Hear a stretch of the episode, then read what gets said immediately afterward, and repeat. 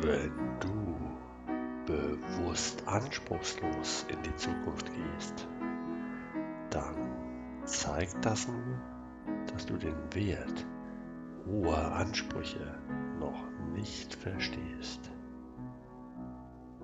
Denn ohne Ansprüche vergibst du Chancen und schränkst dich selbst nur ein.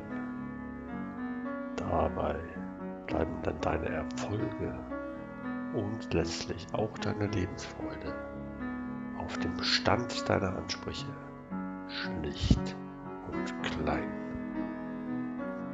Du kannst dich zwar immer mit allem irgendwie zufrieden geben, doch solcher Stillstand ist wie ein Verrat an den Träumen in deinem Leben.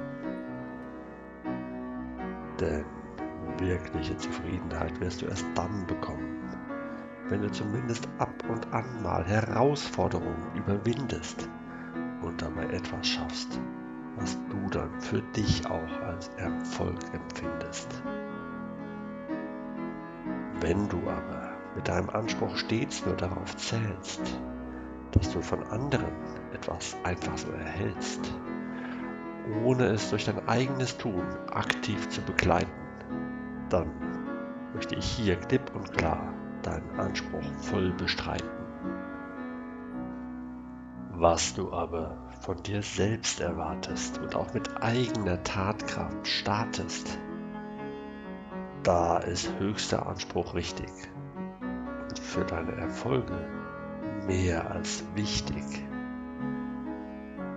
Also los jetzt.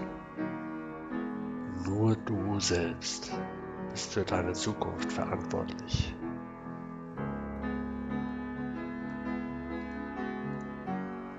Du bist stets so gut wie dein Anspruch an dich selbst.